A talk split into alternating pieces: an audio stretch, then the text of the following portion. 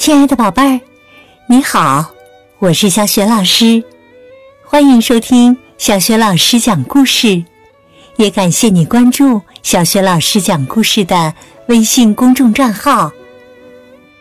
下面呢，小雪老师带给你的绘本故事名字叫《我想你臭臭脸》，选自《臭臭脸》系列绘本。好了，故事开始了。我想你，臭臭脸。妈妈在电话里说：“我想你，我的臭臭脸。”可是我有一个问题，妈妈，你会不会想我想到不管发生什么，都一定会马上回家，回到我身边？妈妈说。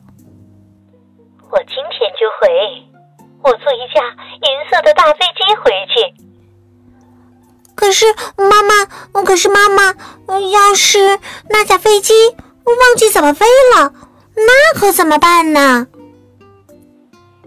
如果那架飞机忘记怎么飞了，我就跳进热气球的大篮子里，飞越云端，飞越星空。一看到你的窗子啊！我就直接飘进你的房间。可是妈妈，要是热气球里面的气都跑光了，你不得不降落在沙漠里，那可怎么办呢？如果我不得不降落在沙漠里，我就爬到骆驼的背上，像骑赛马那样，一路骑骆驼飞奔回家。可是妈妈，可是妈妈，要是骆驼太累了，它一步也不想跑了，你被困在了丛林里，那可怎么办呢？那我就找到丛林里跑得最快的猎豹，跳到它的背上，让它驮着我以最快的速度冲回家，回到你身边。可是妈妈，要是猎豹不想离开那片丛林，那可怎么办呢？如果猎豹不想离开那片丛林，那我会四处搜寻，找到那些正在挖坑藏宝的海盗，请他们用又大又吓人的海盗船把我送回家，回到你身边。可是妈妈。要是可怕的海盗们逼你往海里跳，那可怎么办？那我就要找到大海里游得最快的鲨鱼，抓住它的鱼鳍来控制方向，飞快的在海上穿行，一直游到家，回到你身边。可是妈妈。要是那条鲨鱼想要把你咬成数不清的小碎块，那可怎么办呢？要是鲨鱼真想那么干，那我会跳起来，远离它那贪吃的嘴巴，用人体冲浪的方式冲回岸上。我会打电话给最勇敢的宇航员，搭上他的宇宙飞船，用比光还快的速度。一路飞回家，回到你身边。可是妈妈，要是你们的宇宙飞船被黑洞吸进去了，还把你带回遥远的过去，你回到了一个巨大的古老城堡，而不是我们的家，那可怎么办呢？如果宇宙飞船降落在那么遥远的过去，那……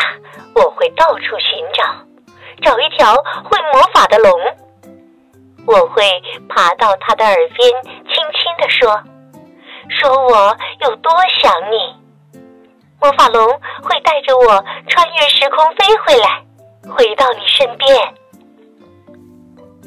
可是妈妈，那么大的一条魔法龙，该在哪儿降落呢？我想，如果……你能把自行车收好，我们家的车道就足够它降落了。我会收好的。可是妈妈，你可能还是会坐飞机回家的，对吗？可能吧。我想你，妈妈。我也想你，我的臭臭脸。